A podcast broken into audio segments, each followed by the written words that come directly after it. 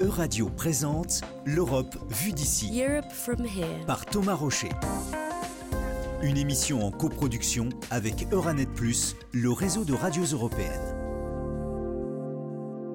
Le 10 mai dernier, l'eurodéputée Elisabetta Gualmini, membre du groupe des socialistes et démocrates au Parlement européen, rendait public son projet de rapport sur les travailleurs de plateforme. Un projet qui fait suite à la proposition de directive de la Commission européenne présentée en décembre dernier, qui énonçait notamment une présomption de salariat réfragable pour les travailleurs de plateforme basée sur cinq critères. L'approche de l'eurodéputée italienne n'est plus ambitieuse en étendant notamment le nombre de critères à 11, une liste de critères qui ne seraient pas considérés dans le texte comme Si vous n'avez pas tout compris, restez avec nous, on va tout vous expliquer sur cette régulation en marche dans l'Union européenne de la relation entre les travailleurs de plateforme et les plateformes elles-mêmes.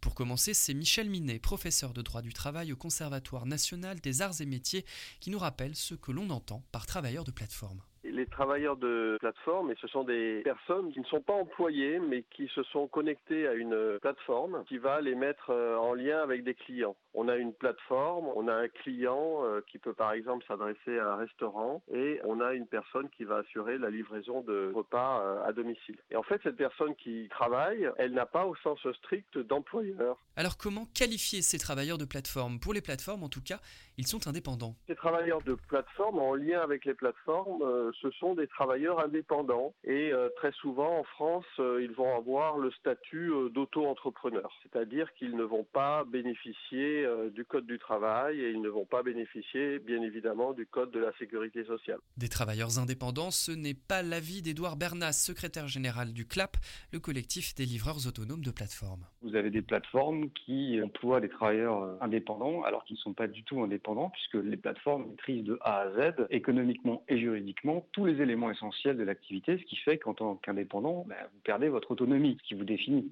Ce n'est ni aux plateformes, ni aux travailleurs, ni aux politiques, ni à qui que ce soit de déterminer si quelqu'un est indépendant ou salarié, c'est le juge qui le décide. Alors, indépendant ou pas Une ambiguïté qui a fait l'objet de nombreux cas dans les juridictions de plusieurs pays européens, et une ambiguïté levée par la jurisprudence très souvent en faveur de la reconnaissance du statut de salarié pour ces livreurs. Ce qui s'est passé dans un certain nombre d'affaires, notamment en France et en Italie, c'est que les juges ont été saisis par des travailleurs qui assuraient des livraisons à domicile et qui avaient des accidents de circulation. Et donc en France, on a eu une première affaire en 2018 où en fait un livreur à domicile euh, travaillant pour une plateforme, eh bien à la suite de cet accident, s'est aperçu qu'il ne bénéficiait pas de la couverture appliquée aux salariés en matière de sécurité sociale. Et puis on a eu une situation un petit peu différente en Italie avec un procureur de la République à Milan qui constatait qu'il y avait beaucoup d'accidents de circulation pour des personnes se déplaçant avec des véhicules à deux roues. Il a fait effectuer une enquête et il a constaté que de nombreux accidents concernaient des euh,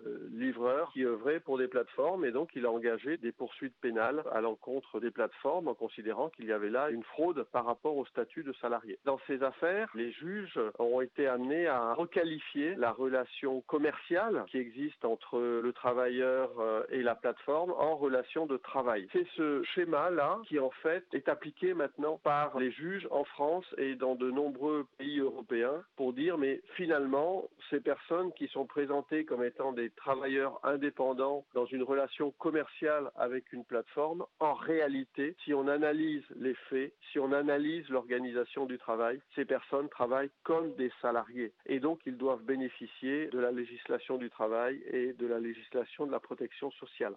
Alors, on a eu un arrêt, en particulier en France, euh, très important, un arrêt du 3 mars 2020 qui concernait la société Uber. Et cet arrêt, c'est quelque chose qui est tout à fait original, a été traduit en anglais et en espagnol parce que bien évidemment, ces débats, ce sont des débats qui ont lieu au niveau européen et international et il est important que la jurisprudence qui est rendue dans un pays soit connue dans d'autres pays. Et on a eu des jurisprudences de même nature, en particulier en Espagne, puisque la Cour suprême espagnole, en examinant les faits, a considéré que ces travailleurs étaient insérés euh, dans une organisation du travail qui en réalité était pensée par la plateforme et qu'ils n'avaient pas euh, l'autonomie que doit avoir un travailleur indépendant. Un système qui entraîne des requalifications du statut de ces travailleurs, mais seulement au cas par cas. Et dans ces cas-là, c'est au travailleur de prouver qu'il est salarié. En tout cas, c'est ainsi que ça se passe aujourd'hui, mais cela pourrait changer prochainement. En décembre dernier, la Commission européenne a proposé une directive sur les travailleurs de plateforme. Ce projet de directive nous dit qu'en particulier, il faut veiller à ce que ces travailleurs bénéficient du statut auquel ils peuvent prétendre. Donc, ce projet de directive instaure une présomption réfragable de salariat. Qu'est-ce que ça veut dire? Ça veut dire que si un travailleur qui œuvre pour une plateforme saisit le juge, a priori, le juge considérera que ce travailleur est salarié et ce sera à la plateforme de démontrer que ce travailleur en réalité n'est pas salarié.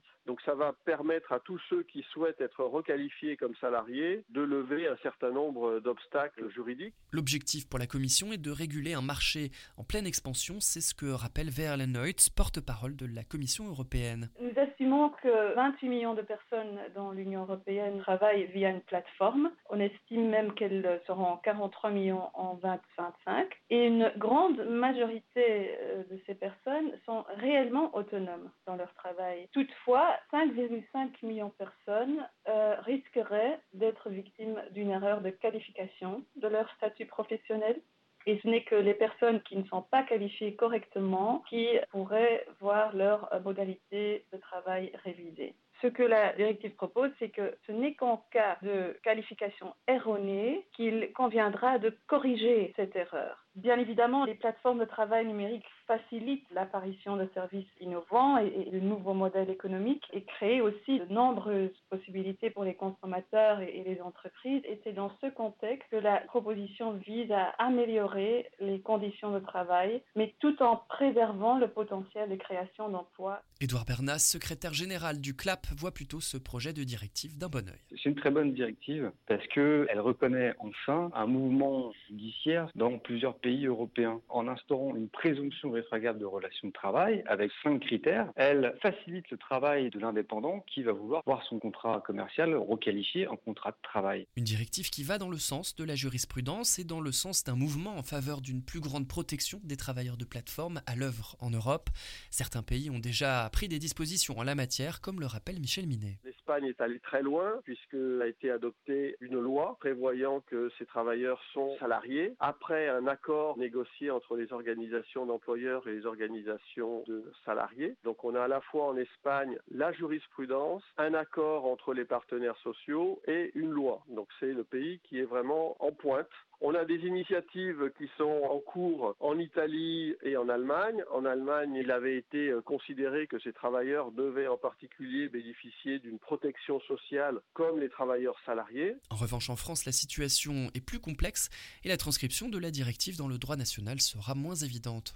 Et la situation française est euh, originale. En France, les pouvoirs publics se sont montrés euh, très soucieux du modèle économique des plateformes. Par toute une série de textes, ils essayent de conforter la situation des euh, travailleurs des plateformes comme étant des travailleurs indépendants, ce qui évidemment est de nature à rendre plus difficile leur requalification en travailleurs salariés. Donc si la directive est adoptée, c'est sans doute en France qu'il va y avoir les difficultés les plus importantes. La législation française qui est en train de se mettre en place va à l'encontre du projet de directive européenne. Le 10 mai dernier, l'eurodéputée Elisabetta Gualmini, membre du groupe des socialistes et démocrates au Parlement européen, a rendu public un projet de rapport. Il va plus loin que la proposition de la Commission en rendant la liste des critères proposés par la Commission européenne pour qualifier la relation liant les travailleurs et les plateformes en salariat plus large, non exhaustive et non contraignante. Un projet de rapport qui a suscité de vives réactions dans l'opposition, notamment au sujet des effets néfastes que la directive pourrait avoir sur l'emploi si elle était adoptée en l'état. Néanmoins, pour le moment, on parle simplement d'un projet de directive qui s'appuie sur des évolutions réelles de la société constatées dans plusieurs pays européens. Le texte doit poursuivre son chemin désormais entre les institutions européennes avant d'être adopté et transcrit dans le droit des États membres.